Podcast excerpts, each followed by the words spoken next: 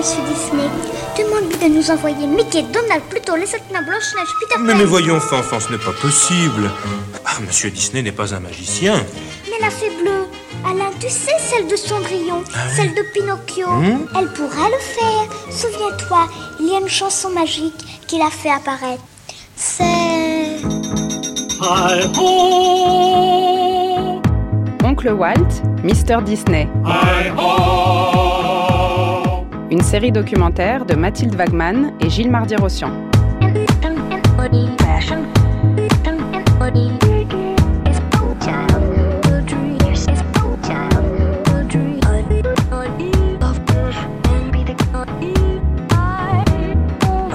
L'histoire de Walt Disney et euh, les Walt Disney Studios, euh, c'est une success story euh, typiquement américaine.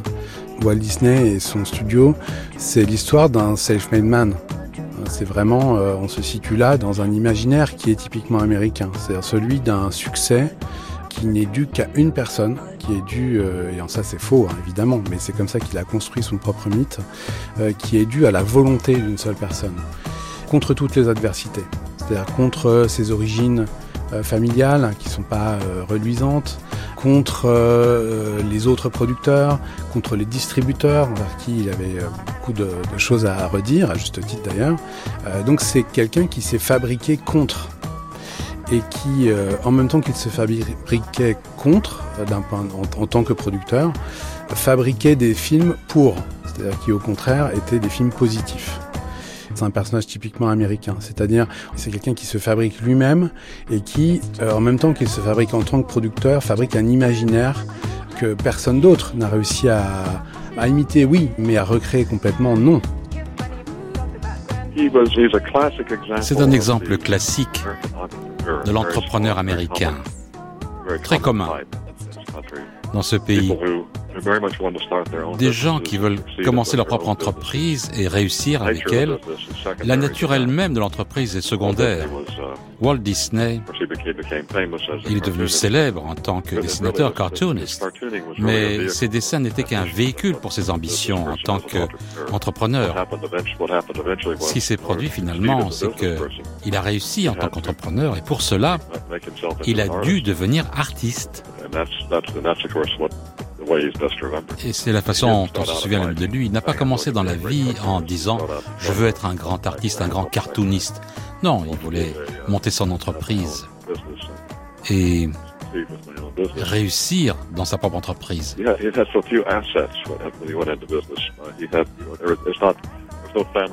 avait peu d'actifs quand il entré dans le métier. Walt, il n'avait pas de l'argent de sa famille, Mais il devait faire confiance à simplement sa propre personnalité, ses propres ressources qui étaient limitées.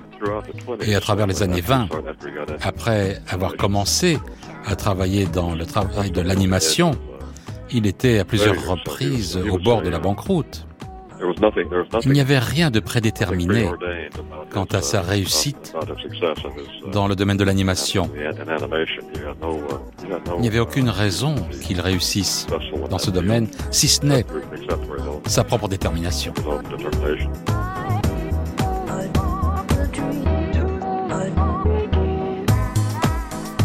C'est le nom d'une entreprise devenue l'un des principaux empires de divertissement de la planète.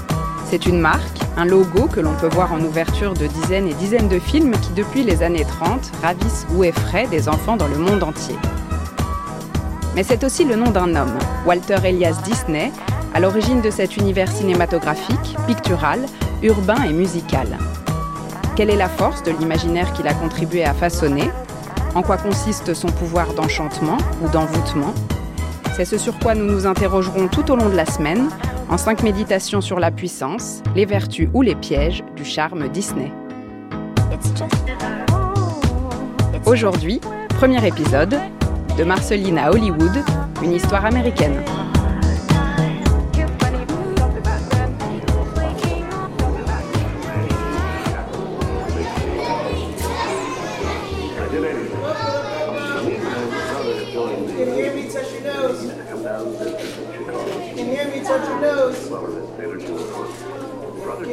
Twice.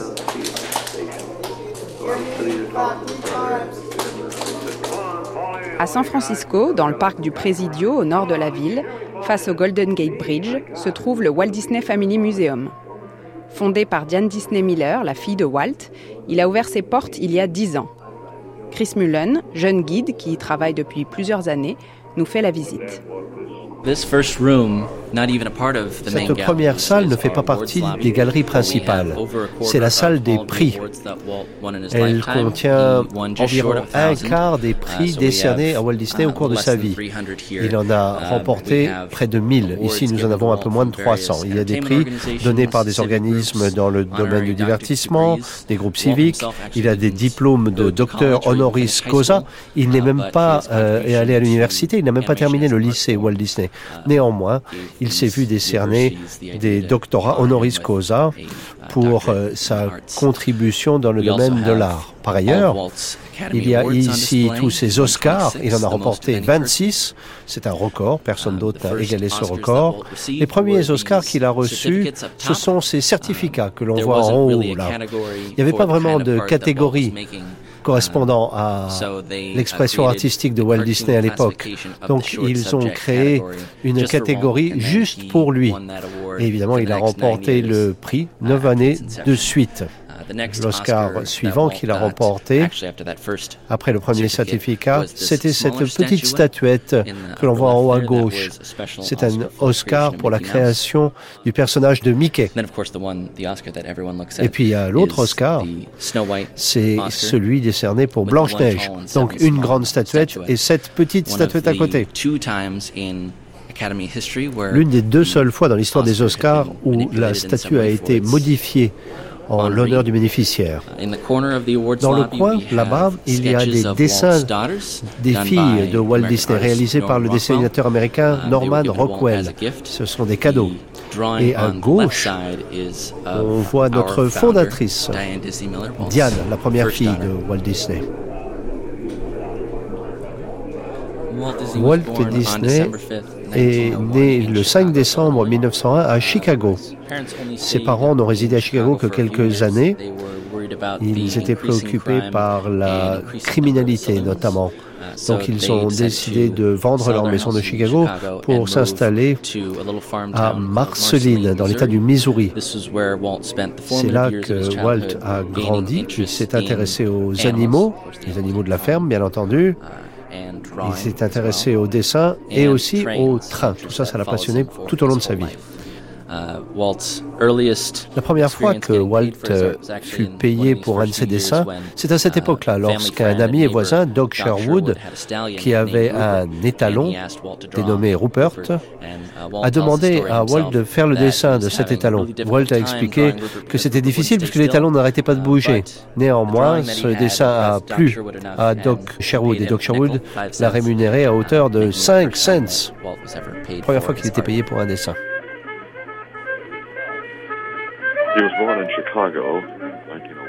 Il est né à Chicago en 1901. Il a passé la plus grande partie de sa jeune vie à Marceline, dans le Missouri. Michael Barrière. C'était une vie dans une petite ville américaine.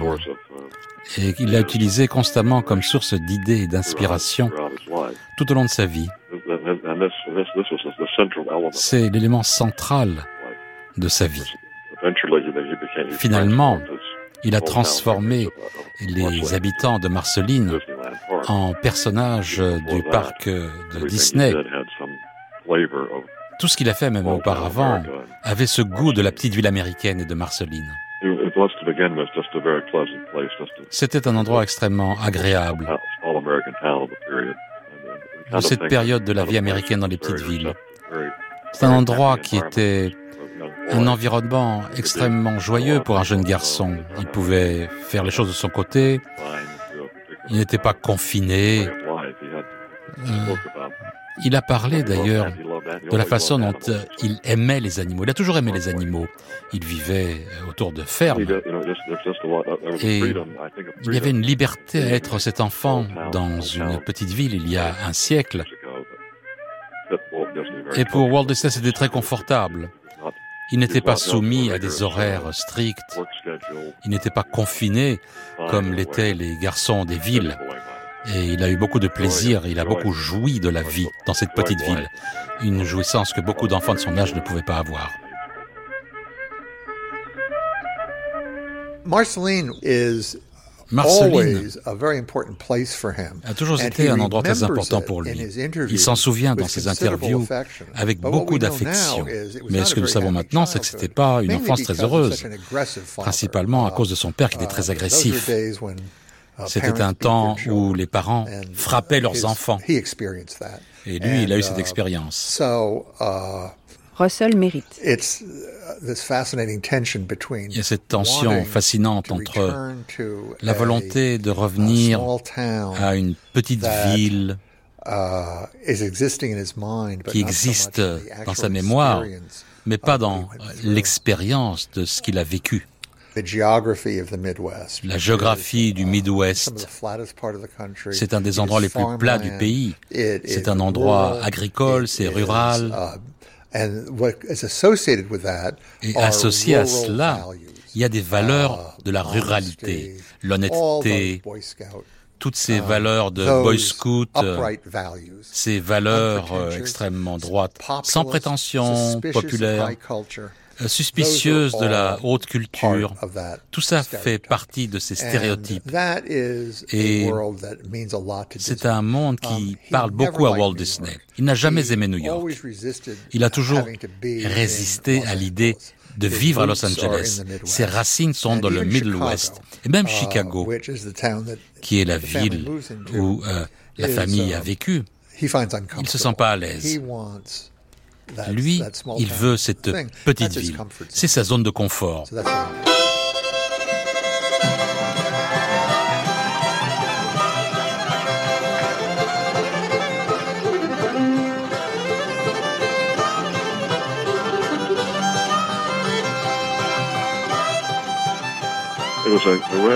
C'était une ville ferroviaire. La ligne South Pacific passait par la ville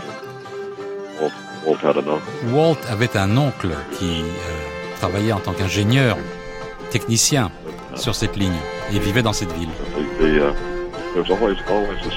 Il y a toujours ce sentiment dans sa vie qu'il avait des liens avec un monde beaucoup plus vaste, qui n'était pas typique de, des Américains qui vivaient à l'époque dans ces petites villes. Il y avait tous ces liens que Walt avait avec ce monde plus vaste, à travers ses expériences de la vie ferroviaire.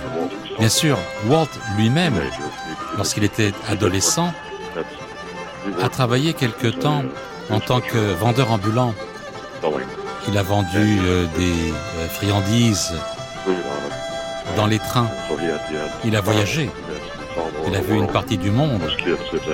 Et il a vu beaucoup plus du monde que ce qu'un enfant de son âge voyait d'habitude en travaillant comme euh, vendeur ambulant.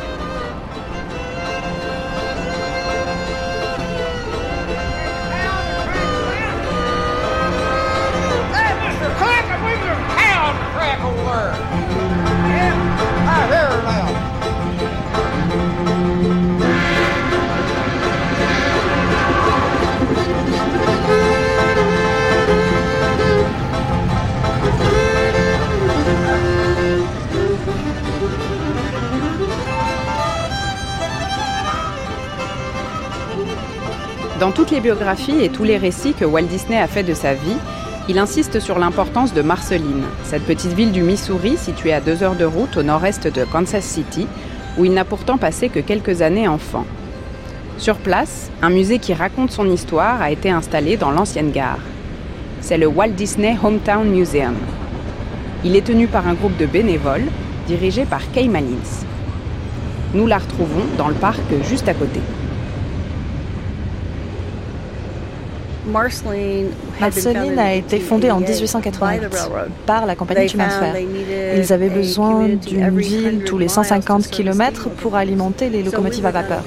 Donc nous ne serions pas là sans la Santa Fe Railroad. Um, et c'est une ligne de chemin de fer qui a amené Walt à Marceline et c'est aussi par cette ligne de chemin de fer qu'il est parti.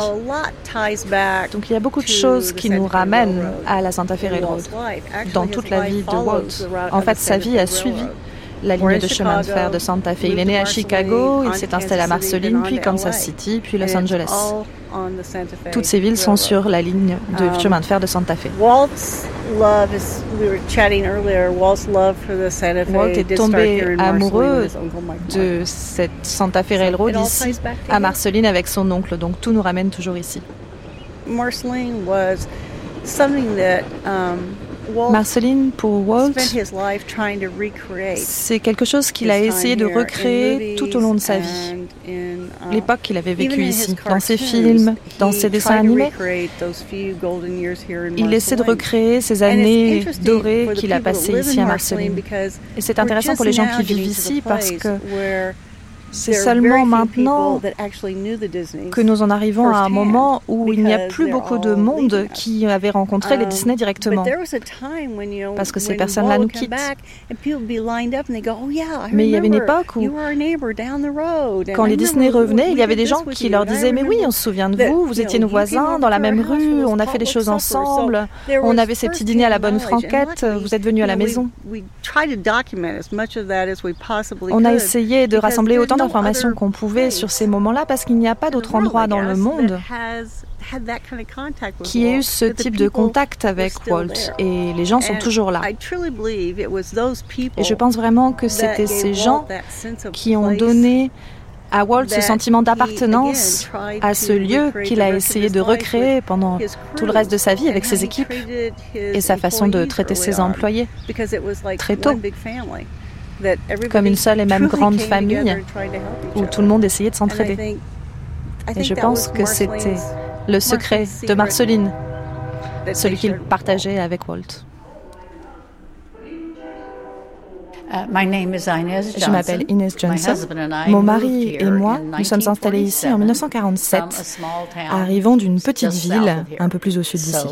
Kay est né en 1948 et cinq ans plus tard, notre fils est né. Nous avons construit une piscine ici à Marceline en 1956. C'était la première piscine du comté. Uh, le conseil uh, municipal se demandait quel nom donner à cette piscine, quel nom pourrait convenir? Et mon mari faisait partie du conseil. Et il a proposé pourquoi pas Walt Disney? Tout le monde a fait la fine bouche en disant, vous savez, il n'a vécu ici que cinq ans et ne s'en souviendra pas, il est maintenant riche et célèbre. Uh, mais la ville a appelé pour voir si nous pouvions avoir l'autorisation d'utiliser son nom pour la piscine. Et il était extrêmement enthousiaste. Il nous a dit, vous savez, mon frère Roy et moi, nous passons par Marceline en train depuis la Californie pour aller à New York, à Chicago pour nos voyages d'affaires. Et nous avons toujours des grands souvenirs des cinq ans que nous avons passés ici. Je serais ravie que vous utilisiez mon nom pour cette piscine. Et il n'était pas si occupé que ça, et bien sûr, il serait ravi de venir. Vous savez, on a beaucoup parlé de revenir à Marceline.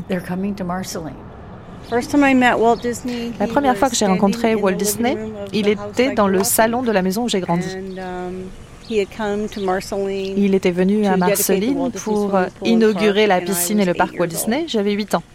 Ça a été le début des dix années où j'ai connu Walt Disney avant sa mort. Et pendant cette période, il était fréquent que je réponde au téléphone et entende ⁇ Salut Kay, c'est uh, Walt, je dois parler à ton père. C'était à l'époque où les téléphones étaient accrochés au mur. Donc en fait, on avait le temps d'avoir une conversation avec la personne en attendant que quelqu'un d'autre vienne décrocher. Et donc, ça a été les opportunités que j'ai eues de parler à Walt. Marceline est une ville de 2333 uh, habitants. Nous sommes actuellement dans le parc Hippie Replay de Marceline, au cœur de la ville, un parc très important aux yeux de Walt. Juste devant nous, vous voyez un petit kiosque à musique. Le père de Walt jouait du violon dans l'orchestre de la ville. Et il a souvent joué dans ce kiosque. Et Walt a souvent joué dans ce parc parce que le dimanche, il y avait des concerts. Un groupe venait jouer dans le kiosque à musique. On sortait une grande couverture, tout le monde s'installait sur l'herbe, écoutait la musique. Les enfants faisaient cuire des hot dogs et des marshmallows sur un feu de camp. Donc c'est vraiment le lieu des souvenirs d'enfance pour Walt. À l'époque où Walt était petit garçon, il y avait environ 4000 personnes qui vivaient à Marceline. Le maximum de population a été d'environ 5000 personnes. On n'a jamais été une très grosse ville. Mais il y en avait environ 4000 quand les Disney vivaient um, ici. C'était une petite ville en pleine effervescence. Il y avait la ligne de chemin de fer, il y avait 13 mines de charbon en activité. Donc il se passait beaucoup de choses à Marceline. Uh, C'était aussi une époque, quand vous êtes un petit garçon avec beaucoup d'imagination comme Walt Disney, c'était un moment parfait pour vivre à Marceline. Il a vu son premier défilé ici. Il y a pêché son premier poisson. Il est allé à l'école pour la première fois. Il a eu toutes ces premières fois de l'enfance dans ce moment qui est resté magique dans sa vie, comme tous nos souvenirs d'enfance pour chacun d'entre nous, toutes les premières fois. C'était ça, Marceline pour Walt. Quand Walt Disney est venu à Marceline, il avait tout juste 5 ans, à peine 5 ans. Il vivait à Chicago. Il déménageait beaucoup. Elias Disney, le père de Walt, n'avait jamais vraiment su ce qu'il voulait faire de sa vie. Et il ne persistait pas beaucoup. Donc il changeait souvent de travail. Et j'admire beaucoup Madame Disney qui prenait ses cinq enfants sous le bras et qui déménageait sur un coup de tête.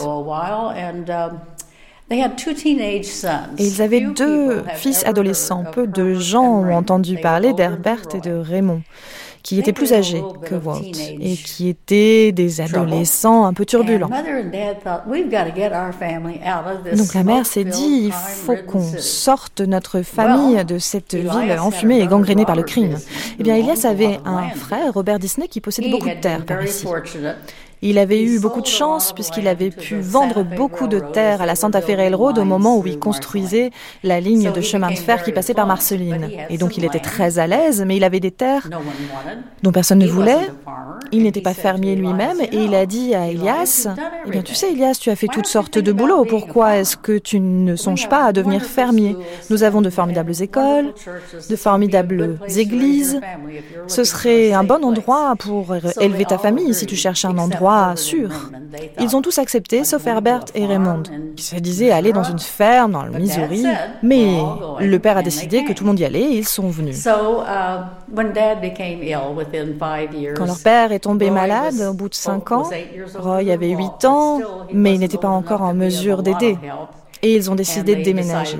Ils n'ont donc passé que cinq ans ici.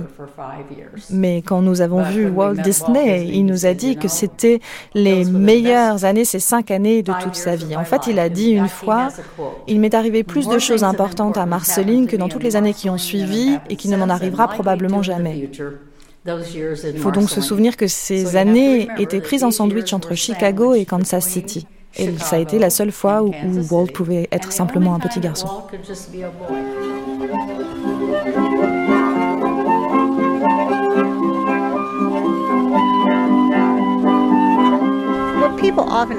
On me demande souvent pourquoi ces quelques années passées à Marceline ont eu une telle importance aux yeux de Walt Disney. C'est parce que je crois c'est la seule fois où il a pu être enfant.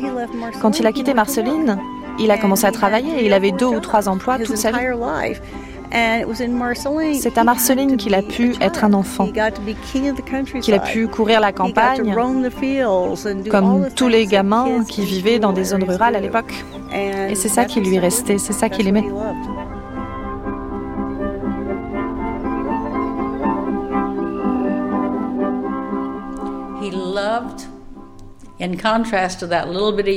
Contrairement à cette petite arrière-cour qu'il avait à Chicago, il adorait avoir ici 15 hectares à explorer. Il adorait les animaux de la ferme. Il avait un cochon sur lequel il montait. Le cochon dont il parlait le plus uh, s'appelait Skinny, maigrichon, mais en fait il était gros. Uh, Lui et Ruth qui était une petite sœur qui le suivait partout, un peu collante, mais il adorait ça. Ruth, elle aimait beaucoup ses histoires. Ils ont décidé de monter un cirque. Elle, elle avait beaucoup de chats, comme la plupart des gens sur les fermes. Donc Walt a dit, tu sais, ça amuse beaucoup les gens de me voir monter sur le cochon. Il n'y a pas tant de gens que ça qui montent sur des cochons. On pourrait euh, organiser quelques tours et gagner un peu d'argent avec un cirque. Uh, Elle était tout à fait disposée à se lancer. Elle était censée dresser les chats, sauf que Ruth a réalisé qu'on ne dresse pas les chats. Ils n'en font qu'à leur tête. Walt a dit ben, on n'a qu'à habiller les chiens avec des vêtements et leur apprendre des tours. Donc ils ont dressé les chiens, les cochons et neuf personnes sont venues assister au spectacle de cirque. C'était merveilleux. Mais là, un garçon s'est levé, il était très costaud et il a dit non, nous avons changé d'avis. Ce cirque n'a rien d'extraordinaire. Nous voulons récupérer notre argent. Walt avait dans la poche quelques pièces qu'il pensait avoir méritées, donc il s'est demandé comment il allait s'en tirer, mais sa mère a entendu la conversation et a dit Walter, si ton cirque ne leur plaît pas, il faut que tu rendes l'argent. Et il en a tiré une bonne leçon très jeune. À Marceline, tout le monde se connaît et tout le monde connaît l'histoire des Disney. Keima Lins nous présente une amie à elle, Chris Ankeny, dont les grands-parents ont bien connu les parents de Walt Disney. Sa maison, une ancienne ferme, se trouve à la lisière de la ville, face à une grande prairie. C'est là qu'elle nous accueille. Je m'appelle Chris Taylor Ankeny. J'appartiens à la quatrième génération qui habite cette ferme à la lisière de Marceline dans le Missouri, aux États-Unis. Ma famille est arrivée ici dans les années 1860. Marceline n'existait pas. C'était simplement une prairie sauvage. Et mes parents sont arrivés du nord de l'État de New York après la guerre de sécession. Et en 1905, quand la famille de Walt est arrivée en ville, ils ont acheté une ferme qui appartenait à mon arrière-grand-oncle. Il s'appelait William Crane. Et Walter disait, je me souviens que c'était une merveilleuse ferme à la lisière de la ville et qui s'appelait la ferme Crane. Elias a acheté la ferme, mon grand-père était l'exécuteur testamentaire et lui a cédé parce qu'on était à la campagne au début du XXe siècle, tous les voisins sont devenus des amis proches. Et donc mes arrière-grands-parents, qui vivaient de l'autre côté de la rue, Orestus Taylor et sa femme Elizabeth, à l'arrivée des Disney, qui avaient cinq enfants, mes grands-parents, quant à eux, eux en avaient quatre. Ils avaient curieusement, le même âge exactement que Herb, Ray, Roy. Et puis il y avait aussi un oncle entre Walt et Ruth. Donc être des voisins proches, ils s'entraidaient beaucoup sur la ferme et sont devenus très bons amis. Um, Mon oncle Ken était le plus proche en âge de Walt et Ruth. Ils jouaient beaucoup ensemble quand ils étaient petits avec aussi un autre um, gamin du coin. Et ces enfants traînaient ensemble, ils allaient pêcher, ils devaient travailler à la ferme, mais quand ils avaient le temps de jouer, ils ne s'en privaient pas. Le dimanche, en hiver, quand mon grand-père vivait dans cette ferme, ils avaient un piano dans le petit salon et bien sûr Elias jouait du violon, il jouait très bien. Il venait donc ici et le dimanche, ma tante jouait du piano, Elias jouait du violon. et d'autres voisins venaient jouer d'autres instruments, la mandoline, etc. C'est dans cette maison qui est juste là, où je, que j'habite encore aujourd'hui. Et mon oncle me racontait que quand il jouait de la musique dans le petit salon, lui, Walt et Ruth avaient très envie de sortir pour jouer. Mais c'était le dimanche et Elias était très strict sur les rassemblements familiaux, les réunions familiales du dimanche. Et mon grand-père était aussi très strict. Donc les enfants devaient rester silencieux, rester assis là, écouter, et la seule chose qu'ils pouvaient faire pour s'amuser, c'était de jouer aux cartes. Ils jouaient au pouilleux. Ou parfois ils jouaient à un jeu qui s'appelait Mumble Pig. Je ne suis pas tout à fait sûre de ce que c'était que ce jeu. Mais en tout cas, ils devaient rester calmes, écouter la musique, ne pas chahuter. Je ne sais pas si ma famille était extrêmement religieuse, mais en tout cas, ils croyaient en Dieu, ça c'est sûr. Ils le prenaient très au sérieux. Et je suis certaine qu'Elias aussi. Quand je dis strict, ils étaient durs avec leurs enfants. De nos jours, on penserait qu'ils étaient horribles avec eux, mais ce n'était pas le cas. Ils étaient simplement plus durs, ils voulaient qu'ils se tiennent bien, ils avaient des attentes, et puis il fallait aussi travailler quand on était enfant. On avait des corvées sur la ferme, et ça passait en premier avant d'aller jouer avec les enfants et les voisins. Les Disney n'étaient pas des fermiers quand ils sont arrivés, ils n'y connaissaient pas grand-chose. Il a acheté une ferme, il est devenu fermier, mais il a eu besoin d'aide de la part des voisins. Mes parents et les gens qui habitaient un petit peu plus à l'ouest, qui étaient fermiers depuis très longtemps, les ont aidés. Et puis il y avait aussi des équipes qui passaient régulièrement, qui travaillaient de ferme en ferme, des batteurs, et qui avaient du matériel que mes grands-parents, par exemple, ne pouvaient pas se permettre d'acheter. C'est une vie très dure. Et Elias n'était pas très doué. Il avait des problèmes. Il est tombé malade. C'est l'une des raisons pour lesquelles ils ont quitté la ville. Ils ont vendu la ferme. Ils sont arrivés en 1905. Je crois qu'ils ont vendu la ferme en 1910. Ils se sont installés en ville jusqu'à la fin de l'année scolaire et en 1911, ils sont partis à Kansas City pour y trouver un nouvel emploi.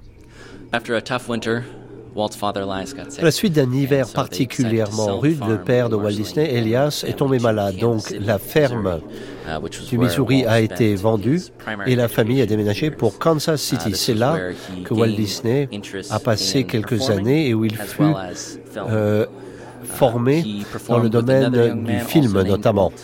Il a travaillé avec un autre Walt, Walt Pfeiffer. Um, On les appelait les deux uh, Walt. Uh, Walt est allé à l'école élémentaire à Kansas City. Il y a cette anecdote. Walt Disney, déguisé en président Lincoln, prononce le grand discours de Gettysburg Address. En fait, il était tellement bon acteur qu'il a continué à le faire à l'école. C'est là que Walt a commencé à travailler uh, d'ailleurs. Il a commencé à travailler dans les trains. Il vendait des journaux et des bonbons aux passagers. Parfois, il donnait des bonbons aux chauffeur du train pour euh, qu'on lui explique comment les trains fonctionnaient. Um, Ensuite, on arrive aux années de lycée. Là, la famille redéménage pour s'installer à nouveau à Chicago. Um, Walt est allé au lycée McKinley et il a travaillé dans l'usine de son père. Lorsqu'il était au uh, lycée, Walt a travaillé pour le journal du lycée qui s'appelait The Voice. Il était le dessinateur, évidemment. Ici, vous voyez des reproductions de certains dessins réalisés par Walt pour le journal du lycée. Grâce à son travail pour le journal, il a pu perfectionner ses compétences de dessinateur et bon nombre de dessins, dont ceux que vous voyez ici, sont des dessins d'actualité. Il euh, dessinait des caricatures de personnages politiques. Il euh, dépeignait des situations comiques pour ces personnages. Alors qu'il était au lycée, la Première Guerre mondiale avait éclaté et le frère de Walt, Roy, est allé dans la marine américaine. Walt était trop jeune, mais il a entendu dire que la Croix-Rouge cherchait des chauffeurs d'ambulance. Et l'âge n'était pas vraiment très important. Donc Walt Disney a demandé à ses parents de signer une déclaration sur l'honneur. Il s'est rendu en France, mais il est arrivé après l'armistice. Donc il n'a pas vraiment vu la guerre, mais il a conduit une ambulance comme celle-ci que vous voyez là. C'est une Ford Model T. En fait, il rendait visite à des personnages importants. Lors de son séjour en France, Walt a continué à perfectionner sa capacité à dessiner. Il dessinait sur n'importe quel support, des vêtements, divers véhicules, et il continuait à être soutenu par les gens autour de lui. Et cela l'a encouragé à repartir pour Kansas City pour devenir dessinateur professionnel.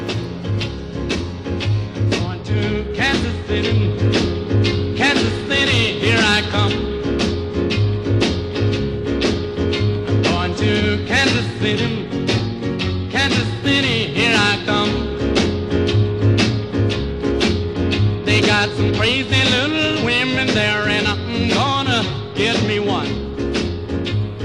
Walt Disney est revenu à Kansas City et non pas à Chicago, résider sa famille, parce que son frère Roy, qui était revenu de la marine, a travaillé comme employé de banque à Kansas City.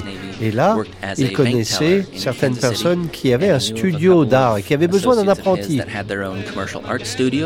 Donc, encouragé par Roy, Walt s'est fait embaucher dans ce studio d'art à Kansas City. On l'a remercié très rapidement après son embauche. Mais il a fait une rencontre très importante. Il a rencontré un certain Hub Iworks qui est devenu un ami et un associé. Et évidemment, ce Hub iWorks et Walt Disney ont pu travailler ensemble à la création de la société Disney.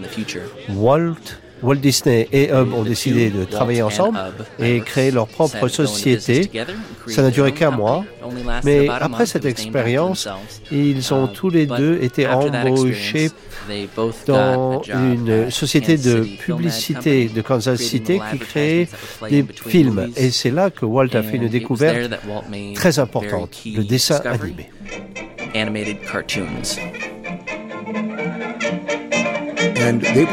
Walt et Hub expérimentaient des techniques d'animation très primitives avec du cut-out et ils étaient fascinés. Charles Solomon. Ils ont déniché une caméra qui était capable de filmer image par image, le seul manuel d'animation qui existait à l'époque um, et le livre de photos d'Edward Muybridge qui décompose le mouvement humain et le mouvement animal. Et ils ont appris tout seuls à animer tout simplement. Et ils ont commencé à faire ces petits films très simples. Ça a déclenché quelque chose chez Walt. Et avec Hub, ils ont passé des années à travailler ensemble, à expérimenter et à apprendre ensemble. Ici, on peut voir un livre dont l'auteur est le pionnier de l'animation E.G. Lutz, c'est sur les dessins animés. Uh, Et Walt a appris les techniques d'animation dans ce livre. Par ailleurs, il s'est inspiré de Sir Edward Muybridge, qui lui s'intéressait à l'animation de photos. Uh, en fusionnant les deux compétences, Walt Disney a décidé de se lancer dans ses propres films. Il a emprunté une caméra, il a fait ses propres films avec des techniques expérimentales. Ici, sur cet écran, vous voyez ses premiers films. Ses premiers comédiens étaient des membres de sa famille. Il y a une scène tout à fait charmante avec sa mère qui rigole et qui ramasse un journal par terre. Walt Disney était de plus en plus confiant. Il faisait ses propres films et il voulait se lancer dans les techniques d'animation qu'il avait apprises. Il a signé un accord avec le propriétaire d'une chaîne de cinéma, un certain Frank Newman, pour créer des petits films pour ces salles de cinéma. La chaîne de cinéma s'appelait Newman Lafograms. Donc Walt Disney a décidé d'appeler son entreprise Lafogram Films. Walt a fait venir Hub iWorks et d'autres associés de Kansas City pour faire des petits films pour Lafogram Films. Vous voyez certains de ces films à l'écran là-bas. Il s'agit essentiellement de contes de fées ponctués de gags de l'époque du jazz. Et il faisait en particulier des publicités pour le cinéma cinéma muet évidemment à l'époque. Pierre Lambert. Et donc c'était des très courtes séances qui euh, donnaient la publicité, ben, euh, tout simplement des commerces locaux. Et donc il fallait créer des petites animations. Et puis au bout d'un moment, ils se sont dit, ah, ben, quand même on pourrait faire un, un, petit dessin animé. Donc ils ont fait, alors je sais plus, il y avait Cendrillon par exemple. Donc ils ont fait un petit dessin animé, genre papier découpé, enfin assez simpliste, etc. Mais ça a eu beaucoup de succès parce que c'est très innovateur pour l'époque. Il faut bien savoir que le seul personnage de dessin animé qui existait à cette époque-là, c'était Félix le chat. C'est le seul qui avait eu du succès. Et c'était la référence de l'époque. Et là, dans son petit studio euh, publicitaire, donc il faisait quelques bandes de dessins animés. Euh, et puis là, il a très vite compris que le dessin animé, euh, pour lui, c'était un art, un art majeur de futur. Et il a décidé vraiment de s'y consacrer complètement à partir de 1922-1923. Uh, Les premiers films de Lafogram étaient Cendrillon, Le Petit Chaperon Rouge, Le Chaboté et les quatre musiciens de Brême. So the Laugh-O-Gram films all uh, take cues visually of the styles. D'un point de vue visuel, les films uh, s'inspirent de l'époque. Vous voyez les filles avec des coupes au carré, par exemple. And L'action des personnages est très tranchée, assez manichéenne. Tout ça, c'est en noir et blanc, et ce sont des films muets, bien entendu. Um, et il n'y a guère de sophistication dans l'action. Par la suite, ça a changé. Uh, les personnages étant plus définis par les actions qu'ils entreprennent que par leurs réflexions, leurs sentiments, le dialogue et ainsi de suite. Donc vous voyez, ces premiers dessins uh, animés reposent beaucoup sur l'action. Le premier contrat, ils l'ont signé avec une société qui s'appelait uh, Pictorial Clubs. Il était question de 11 000 dollars avec un acompte de 100 dollars pour six courts-métrages. Malheureusement, Pictorial Clubs a fait faillite avant qu'il ne soit possible de payer plus que les 100 dollars d'acompte. Walt et son équipe avaient déjà produit les six films. Alors évidemment, ça a créé beaucoup de dangers financiers et Walt s'est lancé dans différents projets pour euh, éviter la faillite de l'Afogram Films. Il a fait un film vantant l'hygiène dentaire, ça s'appelait Tommy Tucker's Tooth, et puis un film assez inventif. Il s'agissait d'un réel personnage, une petite fille plongée dans un univers de dessin animé. Le film s'appelait Le pays des merveilles d'Alice, mais malheureusement, ça n'a pas suffi à sauver l'Afogram à Kansas City, et donc euh, la société a fait faillite. L'animation existait uh, avant le cinéma. La véritable histoire de l'animation a uh, commencé, je crois, dans les années 1640, avec la lanterne magique qui a été inventée à cette époque. C'est une sorte de projecteur primitif, une sorte de boîte en étain ou en bois avec une petite euh, bougie à l'intérieur, un trou, euh, une lentille. La lumière passe par le trou euh, éclaire une plaque qui a été peinte et projetée euh, sur le mur d'une pièce dans laquelle on a fait le noir. Et donc on remonte là aux années 1640. Peu de temps après, les gens commençaient à expérimenter des plaques qui pouvaient bouger, des plaques rondes qu'on pouvait faire tourner. Et au XVIIIe siècle, on arrive à des mouvements très simples. Et bien sûr, en particulier en France, il y a toute une tradition en fait de spectacles d'animation avant l'histoire de l'animation, avec le praxinoscope, le théâtre optique d'Émile Reynaud, par exemple. Certains spectacles étaient très sophistiqués, jusqu'à 15 minutes, dessinés sur des plaques de celluloïdes et projetés avec une machine euh, très simple avec laquelle il avait synchronisé aussi des effets sonores, de la musique. Des dizaines de milliers de personnes ont vu ce genre de spectacle au musée Grévin. Il y avait aussi les spectacles de théâtre d'ombre très sophistiqués qui étaient montrés au cabaret du Chat Noir à Montmartre. Les premiers films sont réalisés aux États-Unis par James Stewart Blackton. Ce sont des films très simples et en France par Émile Cole avec uh, son fantoche, dans lequel les personnages se transforment uh, à l'écran. L'industrie de l'animation a commencé à se uh, développer peu de temps avant la Première Guerre mondiale, d'abord à New York et puis en quelques années, il y avait de nombreux studios qui réalisaient des films très rudimentaires, mais parfois un film tous les 15 jours. Mais l'animation à la Disney on voit vraiment le début avec le travail de Winsor McKay, avec son film Little Nemo en 1910, et puis Gertie le dinosaure en 1914.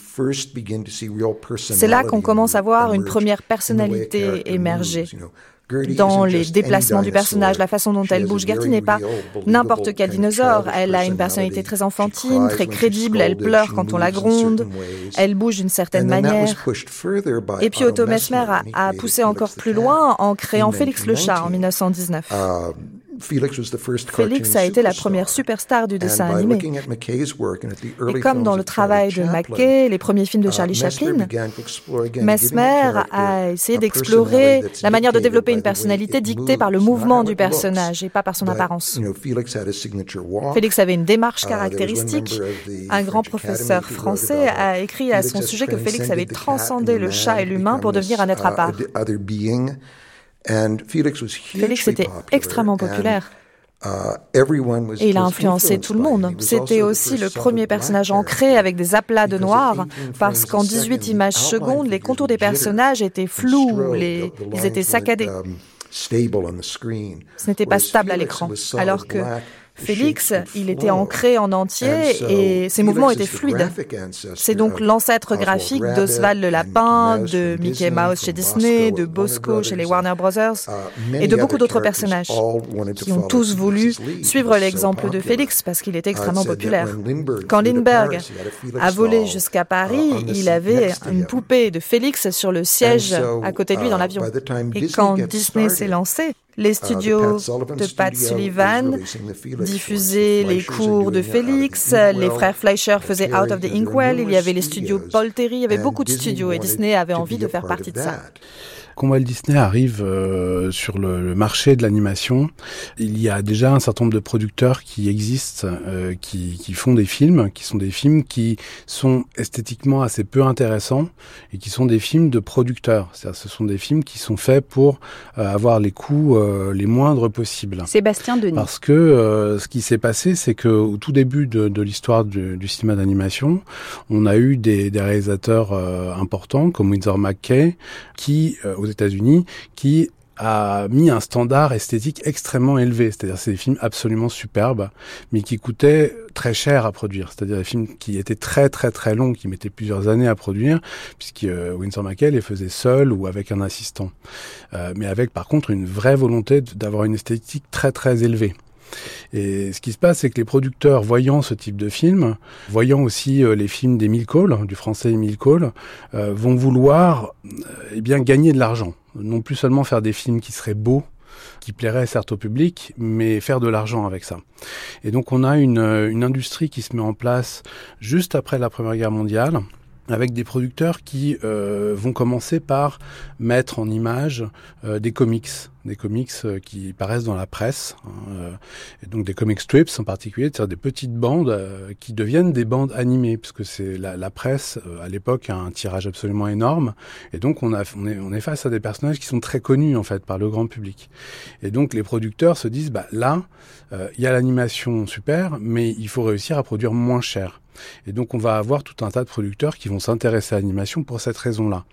En particulier John Randolph Bray, euh, qui euh, donc va créer le premier studio d'ampleur hein, euh, aux États-Unis, qui est un studio qui est pensé exactement comme les studios de prise de vue réelle, c'est-à-dire effectivement avec un producteur, avec une équipe de scénaristes et avec des employés qui fabriquent. Hein, donc c'est pensé vraiment sur un modèle bah, de Ford, hein, c'est-à-dire vraiment d'optimisation des coûts et au détriment de l'esthétique. Et puis on a des studios qui vont émerger euh, suite au succès populaire euh, du dessin animé aux États-Unis. On va avoir des studios plus intéressants qui vont commencer à émerger, en particulier les studios Fleischer. Les frères Fleischer sont deux frères qui sont extrêmement importants dans toute l'histoire de l'animation euh, et qui vont être une véritable référence pour Walt Disney. Hein, euh, c'est grâce à eux, d'une certaine manière, que Walt Disney va avoir le potentiel réel euh, de l'animation. Donc quand Disney arrive, il y a les Fleischer, mais il y a aussi d'autres animateurs producteurs, comme Paul Terry par exemple, euh, qui fait des Terry Toons, euh, ou comme euh, Amédée Van Buren, qui sont des producteurs dont le travail plastique n'est pas forcément extrêmement original, mais qui font des choses qui mêlent la fable et une certaine esthétique quand même, qui n'est pas complètement une esthétique euh, du cartoon euh, violent, etc., comme on la verra plus tard dans les années 30, mais qui est une esthétique gentille d'une certaine manière. Et ça, ça plaît à, Walt Disney, qui lui veut mettre en avant des personnages gentils, et donc il va se baser en fait euh, sur la totalité de ces studios qui préexistent, c'est-à-dire l'efficacité de Bray, l'esthétique de Paul Terry ou de Amédée Van Buren et l'innovation des Fleischer, hein, qui sont des, spécialistes de l'innovation technique, hein, qui ont une vraie passion pour les technologies. Lui, il va synthétiser tout ça. Disney recherchait une façon de pénétrer l'industrie de l'animation commerciale. Il avait déjà travaillé localement à Kansas City. Il est arrivé à l'idée d'inverser une formule populaire qui avait été uh, créée uh, en fait, il avait été inspiré par une formule créée par Dave Fleischer où lui, Dave Fleischer, un être vivant, interagissait avec des dessins animés.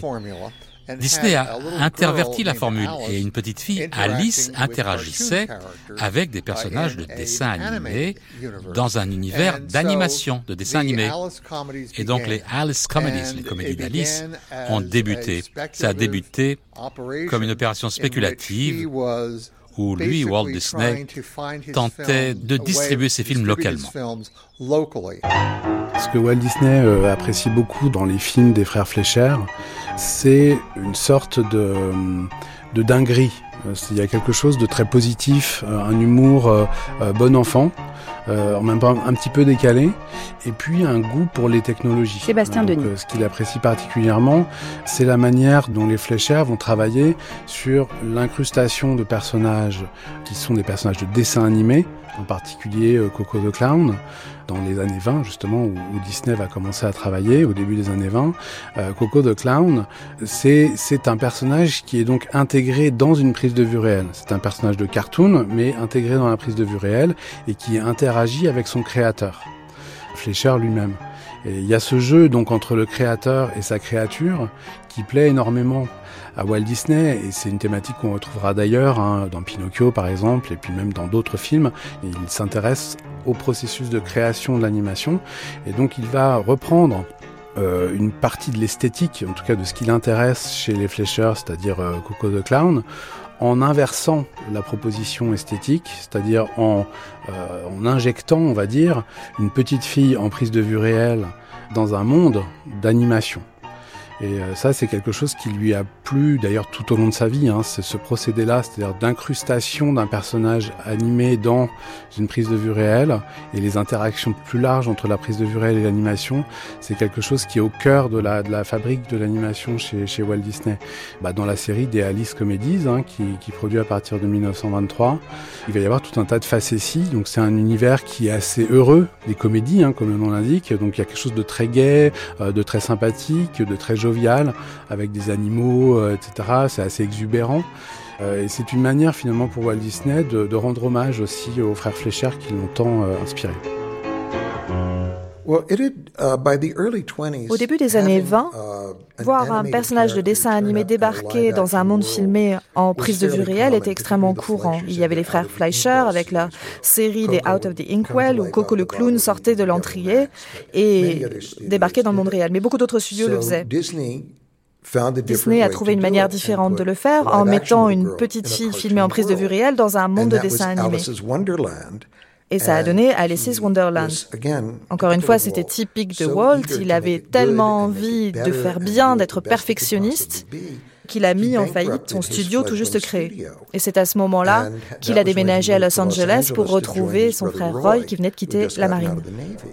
So we are uh, taking an elevator ride up to our gallery's second floor, but it's a special elevator in that Dans le musée de San Francisco, le déménagement de Walt Disney à Hollywood en 1923 est marqué par le um, passage d'un étage à un autre. Après les premières salles consacrées au premier temps de la carrière du jeune homme à Kansas City, il faut, pour se rendre dans les galeries suivantes, prendre un ascenseur dans lequel on peut entendre cette phrase prononcée par Walt lui-même It's good to have a good failure when you're young. Il est bon de faire dans sa jeunesse l'expérience d'un véritable échec. Allusion à la faillite de sa toute première entreprise, Lophogram Films. Nous, nous descendons de l'ascenseur et nous sommes au deuxième étage. Walt, lui, il descend du train à Hollywood en 1923. On lui a dit que les films, ça se faisait à Hollywood. Et c'est donc là qu'il veut redémarrer sa carrière après la faillite de l'Afogramme. Tout d'abord, Walt a essayé de décrocher un emploi dans un studio classique, mais il n'embauchait personne avec ses compétences. Donc, la seule chose qui lui restait à faire, c'était de lancer sa propre entreprise. Son frère et lui ont mis en place le studio Disney en 1923 uh, dans le garage de la maison de leur oncle.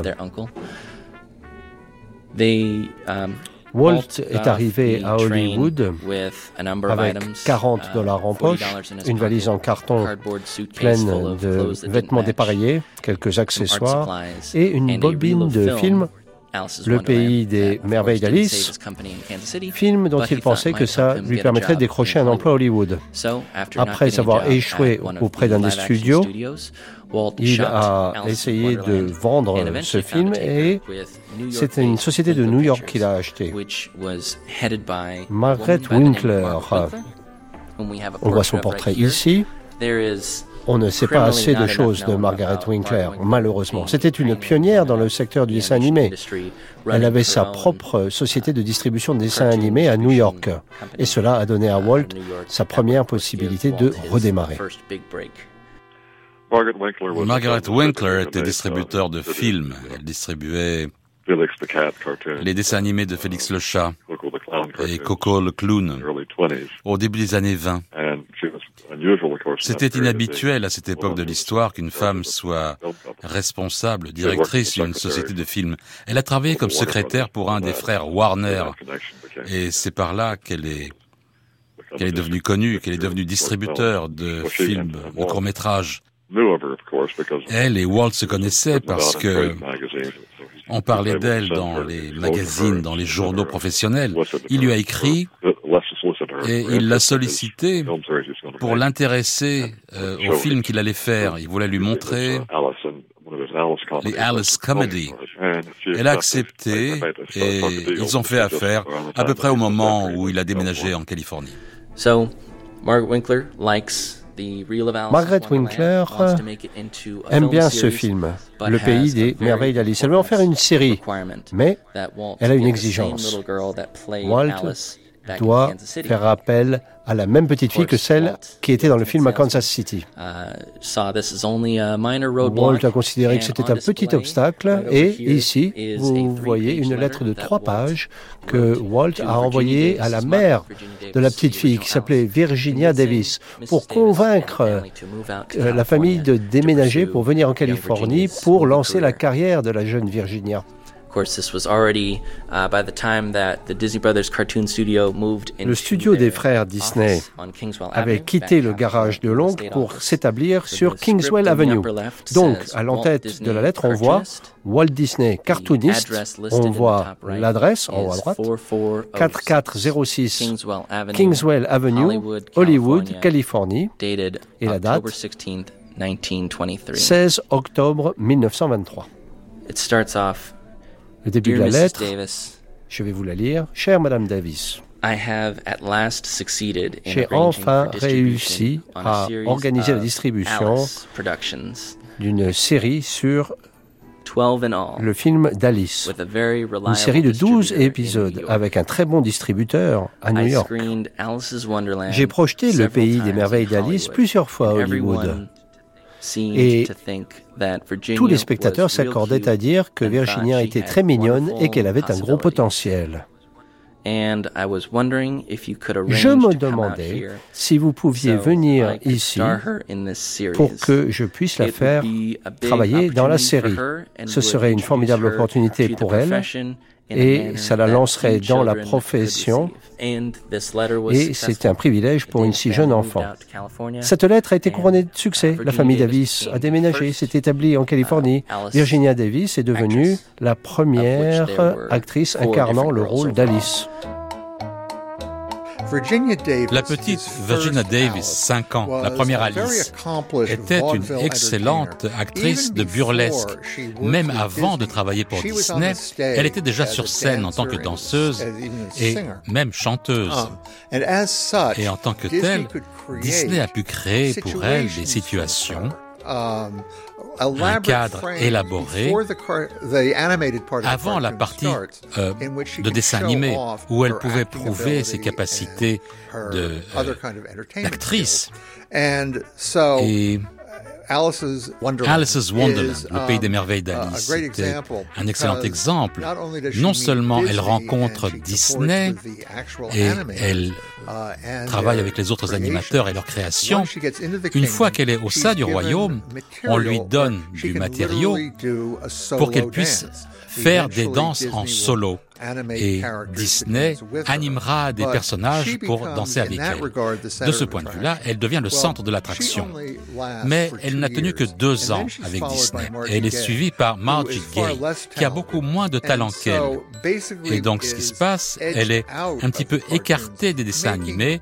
Elle fait des apparitions pro forma extrêmement brèves, alors que l'action se déplace vers les personnages, euh, ce personnage animé, l'imitation de Félix le chat, qui s'appelle Julius. Et c'est Julius qui danse et qui fait du burlesque. Et Disney est de plus en plus impliqué dans le processus d'animation. Est-ce que vous pouvez nous um, dire si ces tout premiers films qu'il a réalisés, um, uh, uh, est-ce qu'ils étaient déjà, comment le dire, dans l'esprit Disney?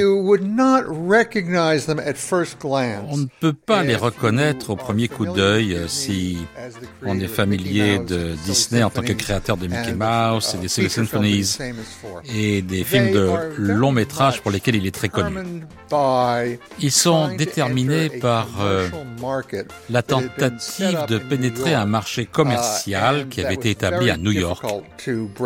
Et c'était très très difficile de pouvoir pénétrer dans ce marché. Et ce qu'on peut voir, c'est une série de dessins animés d'imitation, dessinés ou tirés des travaux de Mesmer, Uh, with, uh, Félix Lechat, uh, des frères Fleischer, avec Crazy Cat, des personnages de bande dessinée qui ont été transformés en dessins animés. Tout ça a aidé à créer le modèle um, d'un personnage qui ressemblait beaucoup à Félix le chat et ses aventures, très orienté gag. Mais quand on regarde de plus près, on découvre des motifs personnels de Disney à travers des choses qui semblent très routinières. Disney est fasciné par le rythme, par la pulsation, même quand les films sont muets, qu'il n'a aucun contrôle de l'accompagnement musical. Cet accompagnement musical sera fait par euh, un joueur euh, de, violon local ou un gérant de salle de spectacle. Tous ces personnages ont toujours euh, dansé, dansé le jitterbug, dansé le jive très très sensible au rythme. Et il a aussi remarqué un modèle qui se poursuit tout le long jusqu'à sa création de Disneyland. Ce mélange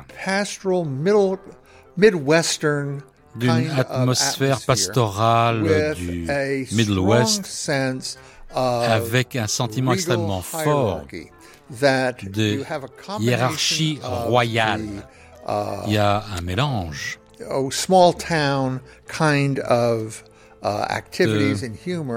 d'activités et d'humeur de la petite ville mélangé à une structure extrêmement hiérarchique, très organisée, avec un roi uh, comique ou un leader comique et un triangle qui s'élargit à la base, uh, qui montre euh, des, des, souris euh, et tout un, tout un désordre qui doit être organisé.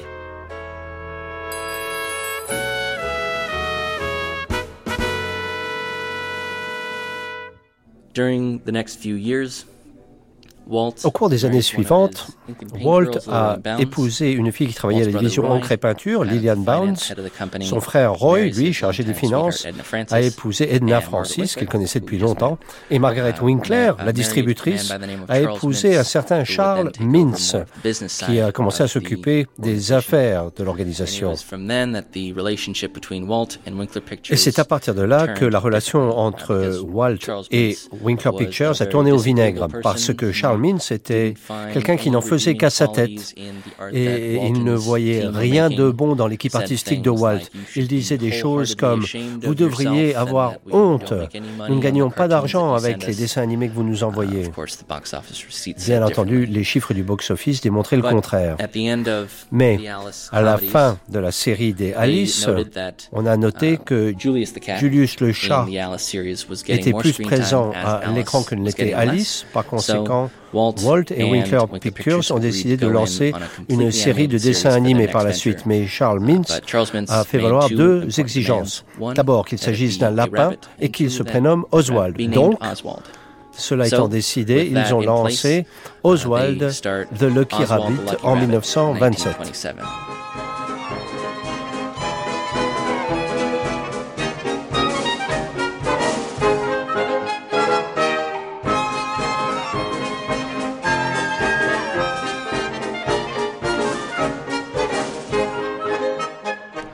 Oswald is a hit. Oswald connaît un grand succès. C'est un personnage très populaire. Et à mesure que la série connaît ce succès, Walt continue à réinvestir pour améliorer la technologie. Et grâce à cela, les dessins animés Oswald deviennent de plus en plus chers. Et ça devient un point de désaccord entre Walt et Charles Mintz. Donc, lorsqu'il s'agit de renégocier le renouvellement du contrat, Walt va à New York en sachant que oui, les dessins animés Oswald sont plus chers, mais Oswald est un personnage populaire et les dépenses servent à améliorer la qualité des dessins animés. Walt avait le sentiment que les films n'étaient pas aussi bons qu'il l'aurait pu. Il disait qu'avec plus d'argent, plus de temps, il pourrait être meilleur. Et il a donc demandé à Mintz plus d'argent. Et celui-ci a répondu non. Il lui a dit en fait tu recevras moins. il lui a dit qu'il avait embauché tous ses animateurs à l'exception d'Ub Iwerks pour travailler directement pour lui. Walt n'était pas propriétaire d'Oswald, c'était les studios Universal. Donc c'était terrible. Um, dans le train du retour pour Los Angeles, c'est le moment où il dit toujours qu'il a trouvé l'idée de Mickey Mouse. Il a raconté cette histoire de nombreuses fois avec de nombreuses variations. Il disait que le bruit du train faisait mao, mao, mao comme Mickey Mouse, ou parfois il racontait qu'il avait une souris apprivoisée dans son bureau à Kansas City. Il avait l'intention de nommer son personnage Mortimer, mais sa femme trouvait que c'était trop tarabiscoté et que Mickey c'était mieux. Et je me souviens que Roy Edward Disney, le neveu de Walt, racontait qu'il avait entendu de nombreuses fois son père et son oncle se dire l'un à l'autre Heureusement qu'on l'a pas appelé Mortimer.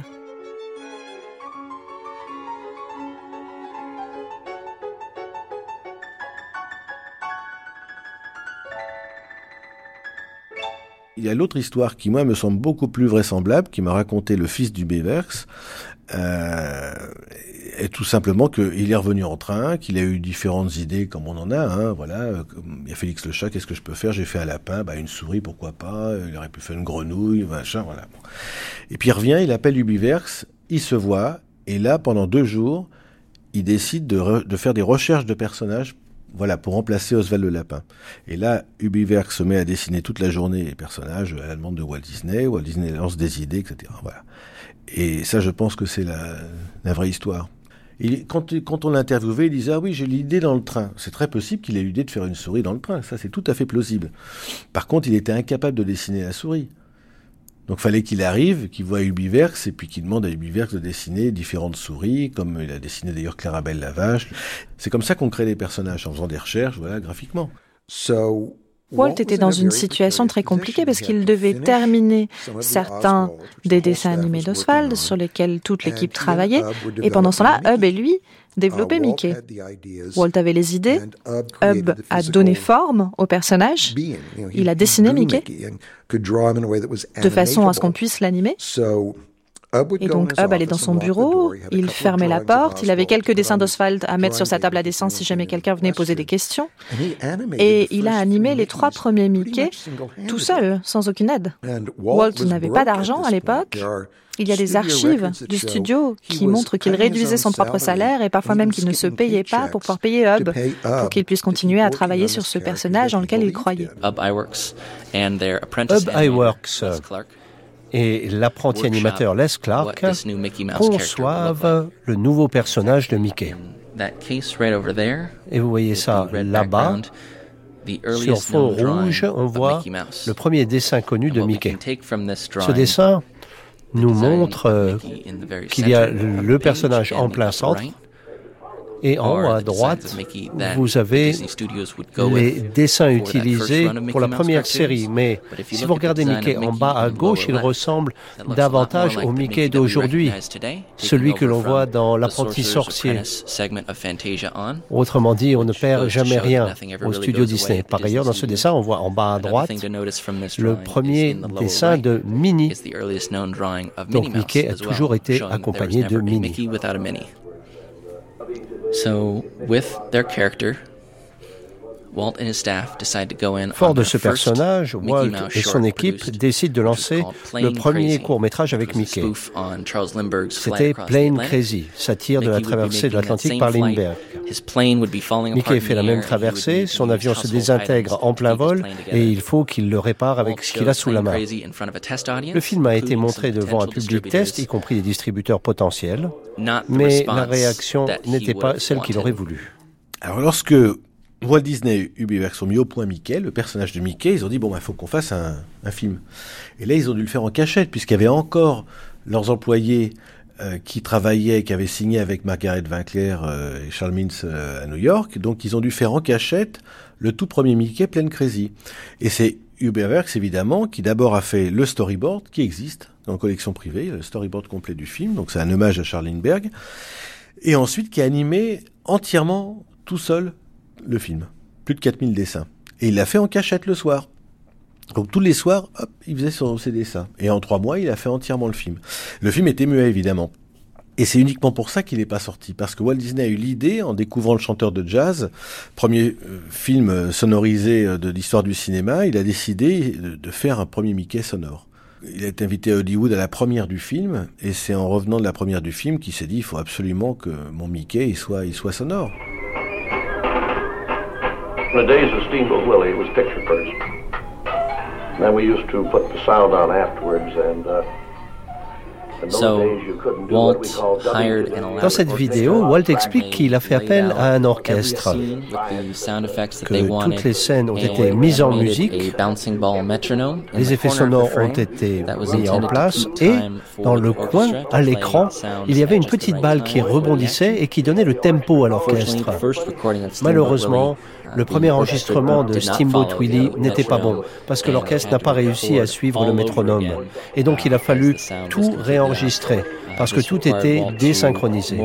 Walt a dû alors puiser dans ses propres fonds, il a renoncé à son assurance vie, mais une seconde version de Steamboat Willie a vu le jour et là, c'était parfaitement bien synchronisé.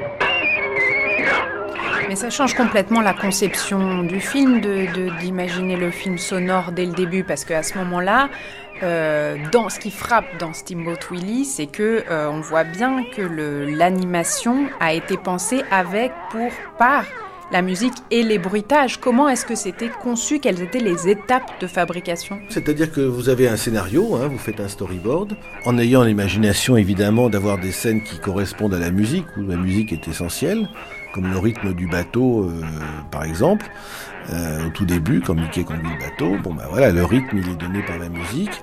Et donc, Disney a toujours eu un musicien dans son studio. Donc ils jouaient tous du piano, hein. enfin beaucoup étaient musiciens, et donc ils faisaient des essais de, musique et ça inspirait les animateurs pour créer l'animation. En réalité, il y a un parallèle extraordinaire, c'est le solfège. Un animateur, il compose le temps euh, en nombre de dessins. Il a une seconde et il faut qu'il fasse entre 12 euh, et 24 dessins. Et avec ces 24 dessins, il faut qu'il donne l'illusion d'un mouvement d'une seconde. Et ben un musicien, enfin un compositeur, lorsqu'il écrit la musique, il a dans la tête et une seconde de musique, ben c'est les voilà, c'est les croches, les notes, euh, les blanches, les noires, etc. Il écrit la musique sur voilà sur papier. C'est exactement la même chose en réalité. Et donc c'est en fin de compte composer le temps. Et donc un animateur, souvent, il est musicien aussi. Um, Ce mur couvert de dessins représente les dessins de Steamboat Willie en 1928. Vous voyez tout le travail nécessaire pour faire même un tout petit court métrage. Rien que sur ce mur, il y a 348 dessins. Et cela ne représente que 15 secondes de dessin animé. À cette époque, un dessin animé durait entre 7 et 10 minutes. Mais pour que Walt puisse entreprendre cela, il a fallu collaborer avec Hub Iwerks qui savait faire jusqu'à 700 dessins par jour. Walt avait lancé un défi disant que personne ne dessinait aussi vite que lui. C'est grâce au travail d'Hub Iwerks que Steamboat Willie a pu être réalisé en l'espace de 15 jours.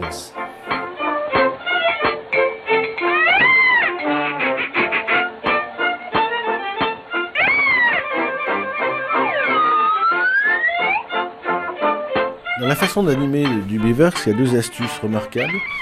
Euh, D'abord, il y a la récupération de, de dessins, c'est-à-dire qu'il fait des cycles, mais des cycles qui se voient pas. Vous savez, un cycle de marche, par exemple, d'un personnage, on voit tout de suite qu'il est en cycle, c'est en boucle. Ben lui, il réutilise de façon astucieuse euh, les animations parce qu'il fait des, boucles, mais des boucles qui, qui ne sont pas régulières. Donc il rajoute des dessins, il modifie certains dessins, et donc l'impression que l'on a lorsqu'on voit l'animation cyclique, c'est qu'elle n'est pas cyclique justement. C'est parce qu'il enrichit d'un petit détail, d'une petite chose. Donc il peut récupérer 80% de ses dessins, mais le fait d'en modifier 20% rend l'animation originale très astucieux. Et puis, il s'embêtait pas avec la finition des dessins, c'est-à-dire qu'il y a une étape dans la fabrication des dessins animés qui n'existe pas avec Ubiverse, c'est ce que ça s'appelle le clean-up, c'est-à-dire la mise au net des dessins. Lui dessinait l'animé spontanément, ça directement, euh, et il s'embêtait pas avec les détails. Et là, à l'époque, les détails, ils étaient rajoutés par la traceuse. Après, il y a eu un métier qui s'est créé, c'est-à-dire l'assistant animateur qui mettait au net les dessins avec les petits détails, la boucle de la ceinture, euh, les boutons de Mickey, etc. Mais quand on voit ces dessins, ils sont extrêmement enlevés, et c'est au stade de l'exécution directement sur cellulo que les détails étaient euh, améliorés.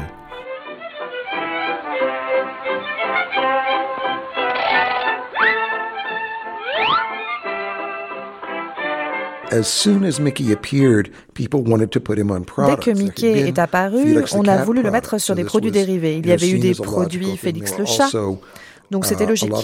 Il y avait aussi beaucoup de produits inspirés par les personnages de dessins animés. Je crois que c'est en 1932-33 uh, que Kay Kamen est arrivé. Et c'est vraiment lui qui a lancé le merchandising de Mickey. Mickey apparaissait uh, sur des savons, sur des glaces, sur des jouets qui étaient extrêmement populaires. Et c'est l'argent des produits dérivés qui a permis à Disney de financer ces grandes expérimentations. Parce qu'il dépensait tellement pour chaque dessin animé qu'il lui fallait parfois deux ans pour amortir les coûts. Donc c'était une source d'argent qu'il pouvait dépenser pour des cours de dessin, pour expérimenter avec du nouveau matériel. Uh, Le merchandising a financé toutes ces expérimentations. Au milieu uh, des années 30, on estime à 600 000 dollars par an les revenus des produits dérivés. Et à cette époque-là, c'était des sommes énormes.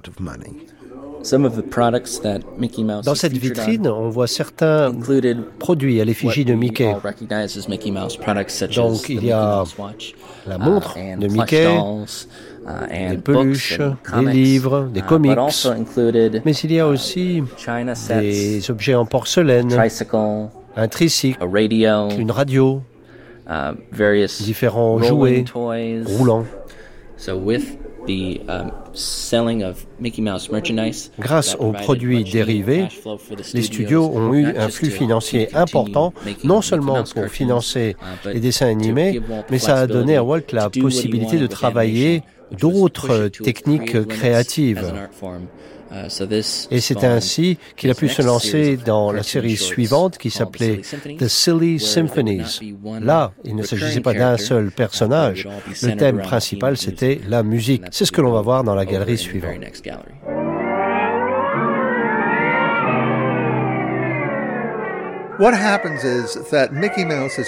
Ce qui se passe, c'est que Mickey Mouse a déjà décollé. C'est un très grand succès. Et Disney uh, est en déplacement de Los Angeles pour New York, où il va enregistrer les bandes son pour la dernière série de Mickey Mouse. Et il s'arrête à Kansas uh, City, où sont ses racines professionnelles. Et là, il rencontre Carl Stalling, un ami d'enfance, qui est aussi un artiste, un pianiste, qui accompagne des films muets, et aussi un tout jeune compositeur. Stalling vient avec une idée, une alternative aux séries de Mickey Mouse. et à ce genre de séries qui mettent en avant un personnage unique. Parce que c'est comme ça qu'on fait de l'argent. C'est-à-dire en promouvant un héros récurrent comme Coco le Clown ou Betty Boo. Donc ce que Stalling recommande, c'est une série qui n'est pas de personnage central continu, mais qui soit construite sur de la musique et de la danse. Disney est fasciné par cette idée. S'il suit euh, cette trajectoire, il ne sera plus limité par euh, des petits gags. Il n'aura plus à trouver des choses qui illumineront un personnage central. Mais à la place, il peut créer des environnements originaux, des intrigues. Au fil de l'eau. Et les premières Silly Symphonies, il n'y a pas un seul modèle. Elles changent sans arrêt, elles progressent. Mais la première, les premières sont une succession d'atmosphères construites autour, disons, d'un, d'un marécage, jungle, ou un environnement sous-marin, où les poissons, les serpents, um, les grenouilles, enfin tout ce qui vient à l'esprit, peuvent commencer à être animés. Une de ces atmosphères, c'est l'outre-tombe, uh, comme une série de films qui, sont, qui se uh, déroulent dans un enfer comique um, où les esprits et les farfadets danseront.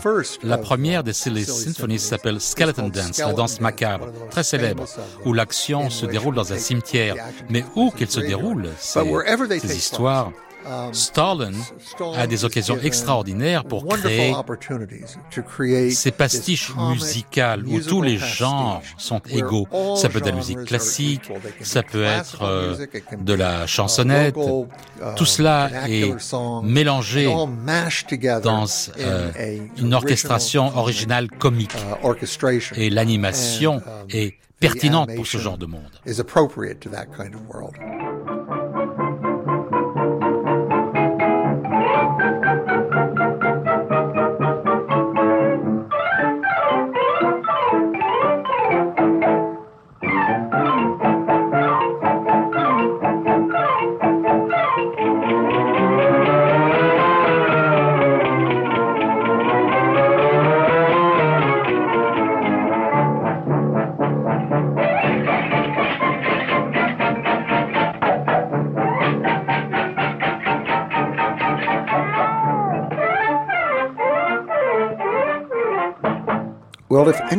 N'importe qui d'autre, après avoir créé un personnage qui était en train de devenir très rapidement le personnage de dessin animé le plus populaire au monde, Mickey Mouse, s'en serait contenté et aurait continué à dessiner des Mickey. Mais Walt n'était pas comme ça. Et Carl Stalling, son ami qui avait fait les bandes originales de tous les premiers Mickey, lui a suggéré de faire une série de fantasy musicale. Ça a commencé avec cette danse de Skeleton Dance sur la marche des nains de Greek. On croit parfois que c'est la danse macabre de Saint-Saëns, mais c'est la marche des nains en fait. Walt aimait bien l'idée, il a fait ce Skeleton Dance, il l'a envoyé à Power, son distributeur, qui lui a répondu avec un télégramme de trois mots, plus de souris. Mais ça n'allait pas ralentir Walt. Il a réservé deux grands cinémas à Los Angeles et un autre à New York, et les gens ont adoré le film et les Silly Symphonies ont démarré.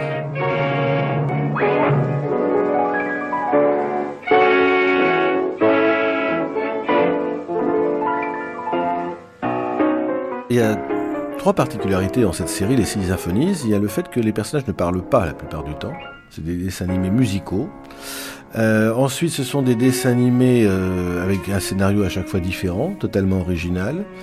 Et la troisième chose, c'est que c'était des dessins animés destinés à l'expérimentation du dessin animé, qui était quand même un art encore balbutiant et qui progressait de mois en mois. Et donc Disney a décidé de produire les, les Symphonies Et la toute première de Skeleton Dance est entièrement animée par Ubi Werks, encore une fois, avec les, squelettes qui dansent, donc la musique euh, célèbre. Et, ce dessin animé a eu beaucoup de succès parce qu'il était totalement innovateur euh, dans sa forme et dans le fond. On n'avait jamais vu un dessin animé sans un héros et musical en plus, et complètement surréaliste. Et donc chaque dessin animé, euh, voilà, était, vraiment différent. Et parfois, par contre, il y avait des personnages qui sont devenus célèbres avec un film, les Trois Petits Cochons, par exemple.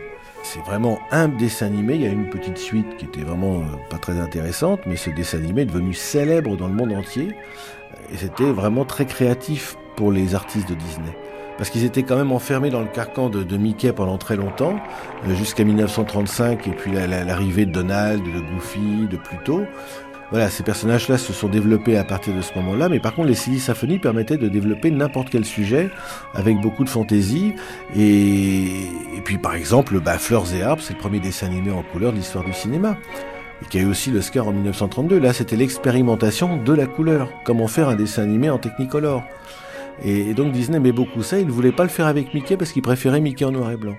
Et il a attendu très longtemps avant de le mettre en couleur, puisque le premier dessin animé couleur c'est 1932 et le premier Mickey en couleur c'est 1935.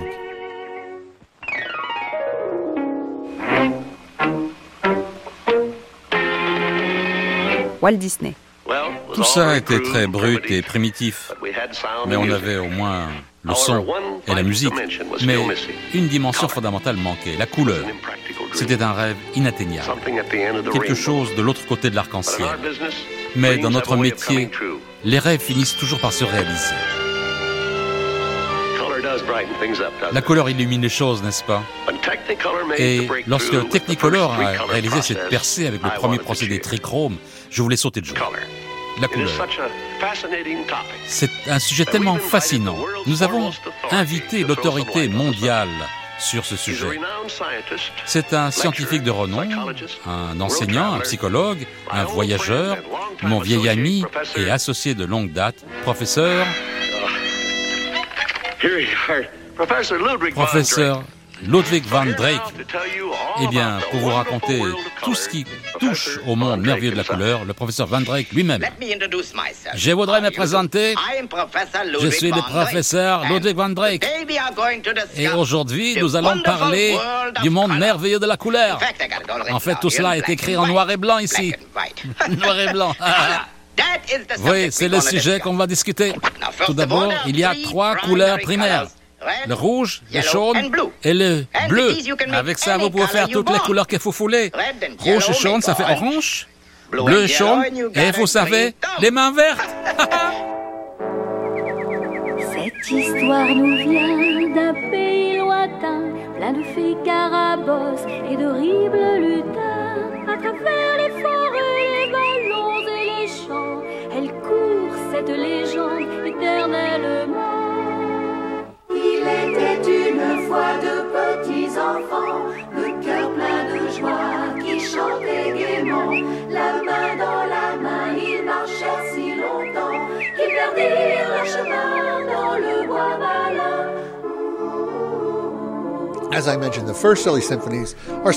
Comme je l'ai dit, les premières Silly Symphonies, c'était des films de chansons et de danse. Disney, à ce moment-là, devient intéressé dans la narration. Et quand il est intéressé par la narration, il revient aux opérettes, aux adaptations américaines de contes de fées européens et les transforme en version américaine.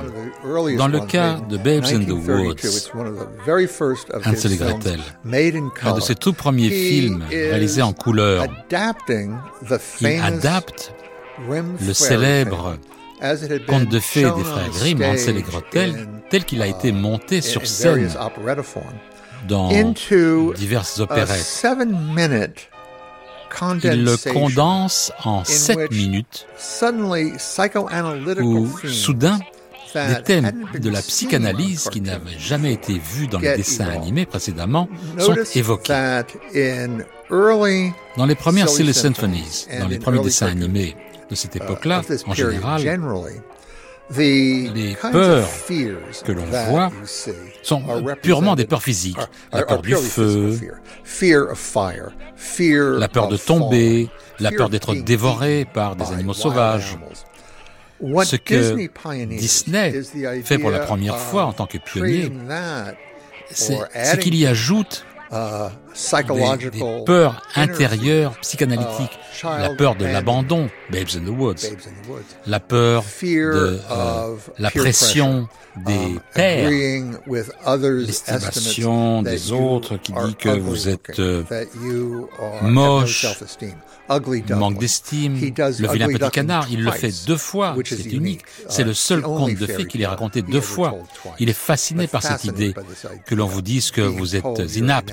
et être d'accord avec ça. Et puis trouver une façon de le surmonter étape par étape. La, peur de l'adolescence. Une des choses qui me uh, fascine dans Pinocchio, uh, qui véritablement est une suite de ces Silly Symphonies, c'est uh, penser à cette scène où Pinocchio est menacé d'être transformé en âne. Qu'est-ce qui est tellement terrible? Votre voix change, on devient velu, on fait éclater ses vêtements. Finalement, on devient adolescent. C'est suffisamment effrayant et dans un film qui est censé porter sur les avantages d'être transformé d'une poupée en bois euh, en petit garçon, c'est très intéressant pour moi que tous ces changements soient considérés comme étant euh, inattractifs et effrayants. Voilà, ce sont les matières, les matériaux avec lesquels Disney travaille. Um, Ce qui est absolument étonnant pour quelqu'un dont la réputation est d'être gentil et bon, c'est que les parents n'ont rien à voir avec ça. Les parents sont soit ineptes, absents ou totalement désarmés face à ce qui arrive à leurs enfants. Donc il y a des aventures qui, où il y a ces orphelins dans Babes in the Woods qui sont seuls, qui vont dans les bois et qui trouvent des amis qui sont menacés et ce sont des étrangers qui les sauvent.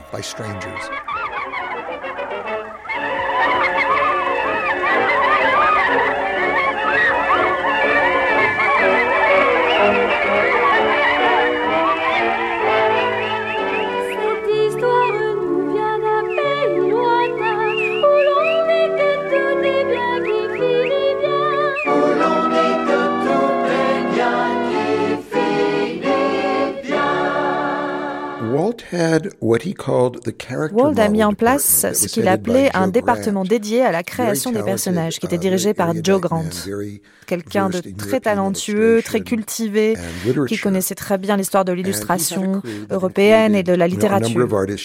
Son équipe comprenait un certain nombre d'artistes qui tournaient et qui travaillaient simplement à faire des recherches et à essayer de développer des histoires. Et en fonction de la qualité d'une histoire, en fonction des artistes disponibles et de l'argent disponible à ce moment-là, Walt leur disait de continuer à travailler sur tel ou tel projet ou à le mettre de côté pour un moment.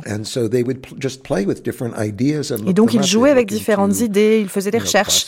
Ils allaient voir du côté des contes de fées classiques de Hans Christian Andersen ou de Perrault. En se demandant qu'est-ce qu'on peut en faire, est-ce qu'on peut adapter ça en animation? Certaines idées devenaient des épisodes des Silly Symphonies, des idées très simples parfois, comme des figurines en porcelaine qui s'animent. Uh, ou les fables classiques d'Ésope, comme uh, La cigale et la fourmi. D'autres histoires étaient inventées, comme Le carnaval des gâteaux. Parfois, ils testaient des choses. Est-ce qu'on parvient à faire ça? Qu'est-ce uh, qu'on fait avec cet aspect du personnage? Lullaby Land est tout en pastel. C'est un décor de chambre d'enfant qui prend vie. Alors que dans Musicland, les personnages sont des instruments de musique qui prennent vie. Donc, on expérimente qu'est-ce qu'on peut faire de ce genre de personnage, quel genre de personnalité est-ce qu'on peut développer à partir de ça, qu'est-ce que la situation permet de faire? Ils étaient tout le temps en train d'expérimenter, d'explorer, ils ont essayé quelques versions de Boucle d'or et les trois ours, mais aucune ne fonctionnait, alors c'est resté uh, dans les cartons. D'autres idées, comme Peter Pan, ont fait des allers-retours entre la production et le développement de nombreuses fois. Encore une fois, en fonction des ressources disponibles et puis de savoir si l'idée fonctionnait. Walt disait parfois, on n'y est pas encore, rangez-le, on y reviendra. Il y avait toujours des gens en train de développer des idées. Les Silly Symphonies étaient vraiment le bon espace pour faire des choses inhabituelles. De nouvelles idées avec des papillons ou essayer de faire quelque chose qui évoque un certain type d'art japonais. Et ces idées ressurgissaient parfois dans d'autres projets. Mais il y avait toujours de l'expérimentation, de la recherche et du développement en cours. No, it'll be Big Bad Wolf. That's better. Now what comes next? What rhymes with wolf? Well, what's wrong with wolf? Yeah, let's repeat it. Sure. Big Bad Wolf. It is going to work. Let's try it, huh? Ready, you started.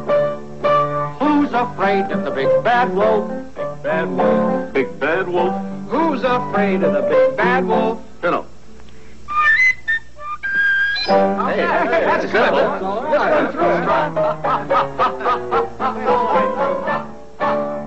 This video that we have on display uh, taking you through three Dans cette vidéo qui porte sur les trois petits cochons, on voit Walt dans son émission de télé dans les années 50.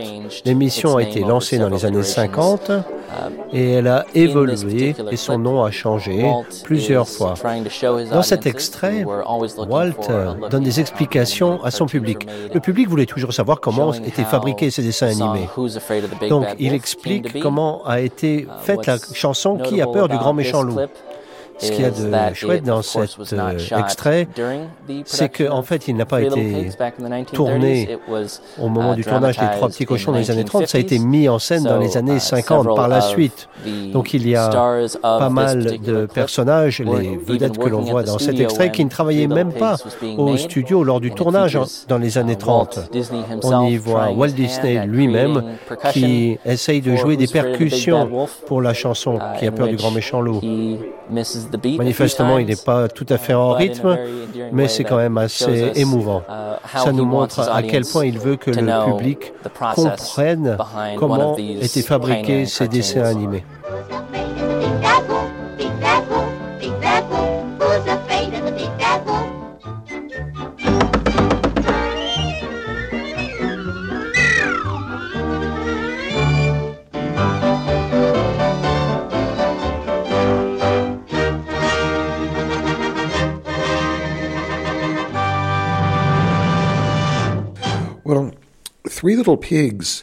Les trois petits cochons est le premier film avec des personnages qui se ressemblent, mais qui manifestent leur personnalité par leur manière de bouger, ce qui signifie que le jeu d'acteur est plus uh, important.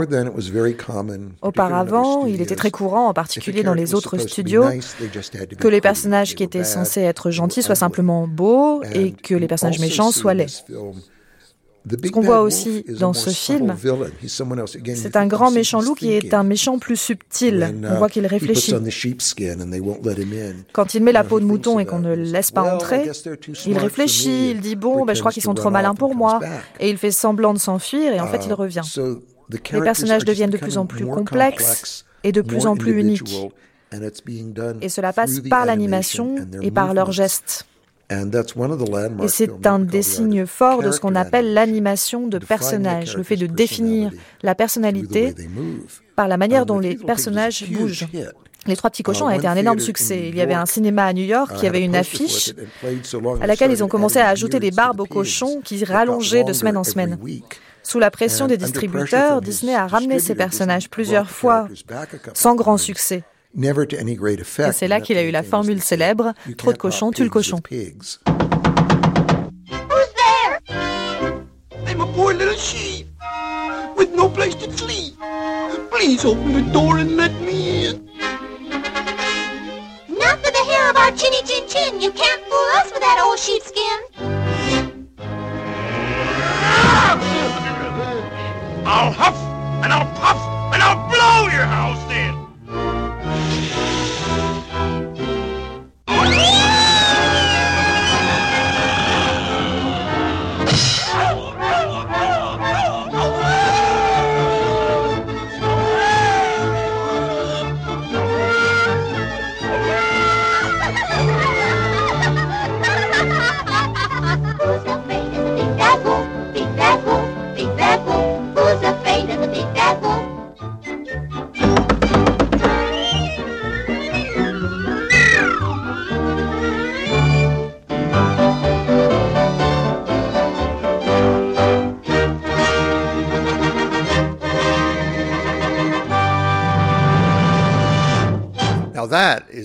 C'est probablement le dessin animé de court métrage le plus célèbre uh, jamais réalisé, et avec une fin heureuse, un happy um, end.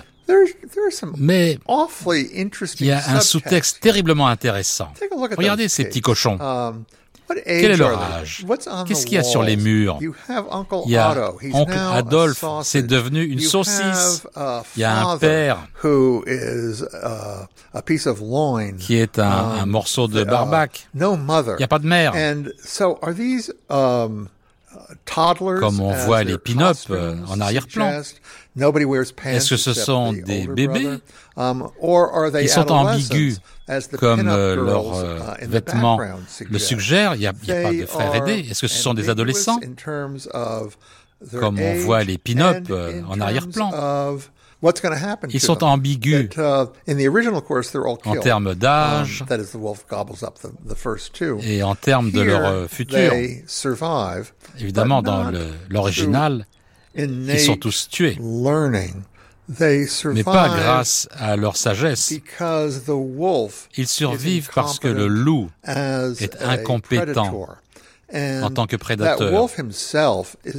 Et ce loup lui-même est un exemple merveilleux de la complication de parler de la douceur de Disney. C'est euh, un de ces personnages terrifiants, un de ces méchants terrifiants, mais qui est à la fois très très drôle. Et ce mélange de comédie et de terreur, c'est quelque chose qui signifie beaucoup pour Disney. Ce loup me rappelle en quelque sorte mon chat. C'est un chat qui pense qu'il pense, qui imagine um, qu'il est très malin et en fait qui n'a aucune idée de ce qui se passe. Et ça fait partie de cette humeur. Il y a aussi l'aspect um, social de Disney, qui est incompris à mon avis. On a tendance à le voir comme quelqu'un de l'establishment. En fait, vous remarquerez que la plupart de ces véritables héros viennent de la classe ouvrière. Il n'est pas intéressé par euh, les nouveaux riches ou les fins um, heureuses où on fait beaucoup d'argent, où on hérite de beaucoup d'argent. Il um, suffit d'avoir la sécurité. Um, Mais il y a tellement de ces personnages de sauveurs, ces personnages intéressants qui viennent du mauvais côté de la ville. Il aime cette idée de personnages de sauveurs qui soient des marginaux. Il va développer ça. You're nothing but a nothing, a nothing, a nothing. You're nothing but a nothing. You're not a thing at all. To be a bat's a bum thing, a silly and a dumb thing. At least a bat is something. You're not a thing at all.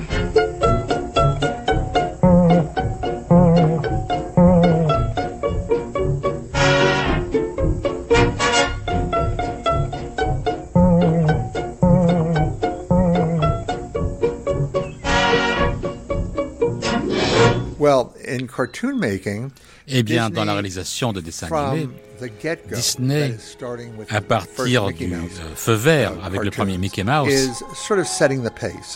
est en train de donner le rythme. Et comme euh, ces Silly Symphonies évoluent, il a à l'esprit qu'elles peuvent être plus que des courts-métrages. Et une des directions qui est prise, c'est comme un, terrain d'essai pour Blanche-Neige et Bambi, qui devait être le suivant, et Pinocchio et les autres. La um, texture change. Les Silly Symphonies étaient la Rolls de, dessin animé de l'époque. Mickey Mouse, c'était toujours le soutien de famille. Mais euh, c'est les Silly Symphonies qui ont reçu les Oscars um, pour euh, à l'époque où les Symphonies ont été réalisées, elles ont recueilli uh, quasiment tous les Oscars dans cette catégorie. Uh, en fait, euh, les Oscars pour l'animation ont été inventés pour la Silly Symphony appelée Flowers and Trees. Toutes les inventions techniques euh, uh, dont Disney est crédité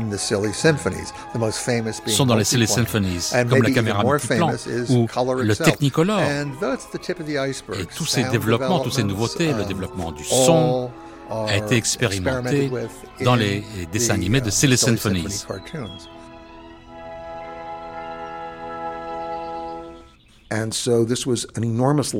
Et donc c'était un vaste laboratoire um, pour ces expérimentations.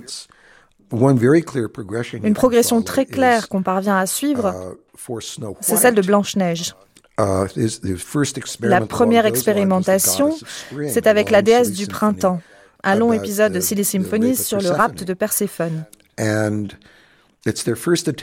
C'est leur première tentative d'essayer de dessiner une véritable femme qui soit crédible, qui puisse être une héroïne de conte de fées.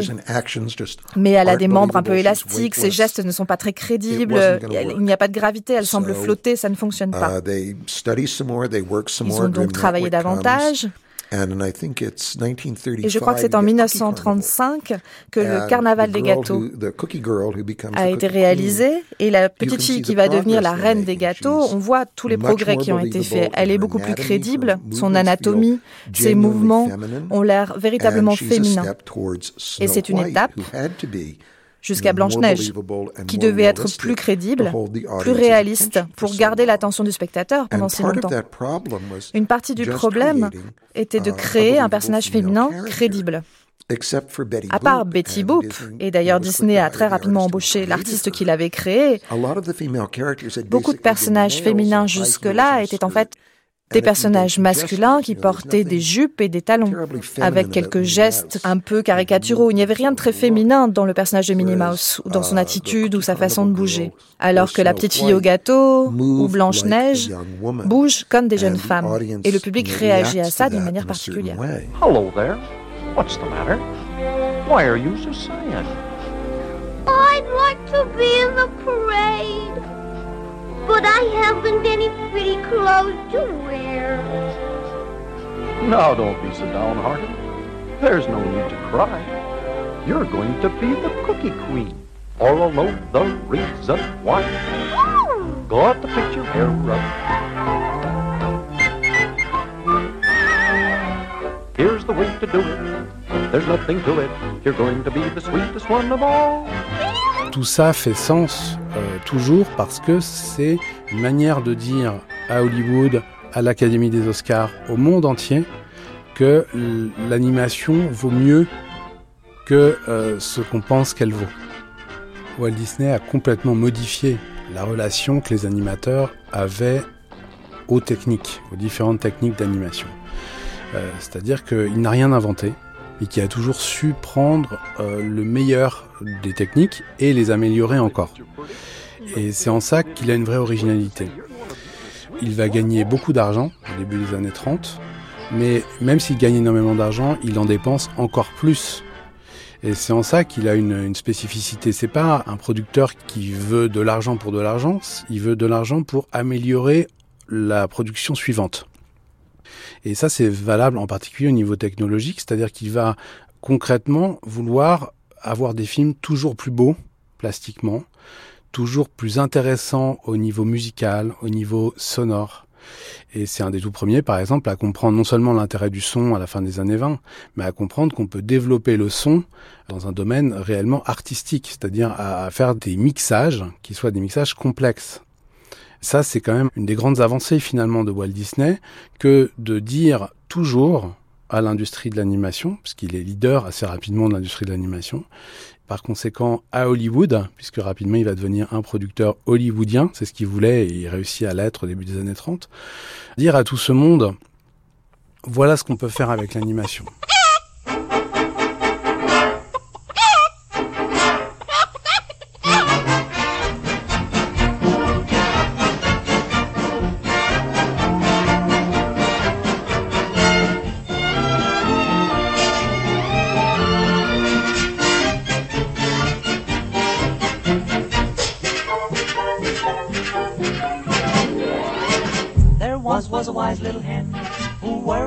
Oncle Walt, Mr. Disney. Une série documentaire de Mathilde Wagman, réalisée par Gilles Mardi-Rossian. Avec Sébastien Denis, Michael Barrière, Chris Mullen, Kay Malins, Ines Johnson, Chris Ankeny, Charles Solomon, Pierre Lambert et Russell Merritt. Attaché d'émission Nemo Camus, Archivina, Anne Brûlant et Anne Delavaux. Traduction Marguerite Capel, Xavier Combe et Michel Zlotowski. Prise de son Valérie Lavalard, Claire Levasseur, Adèle Caglar, Pierrick Monsigny et Jean-Guilain Meige. Mixage Alain Joubert. Bibliographie, réécoute ou téléchargement sur le site de France Culture.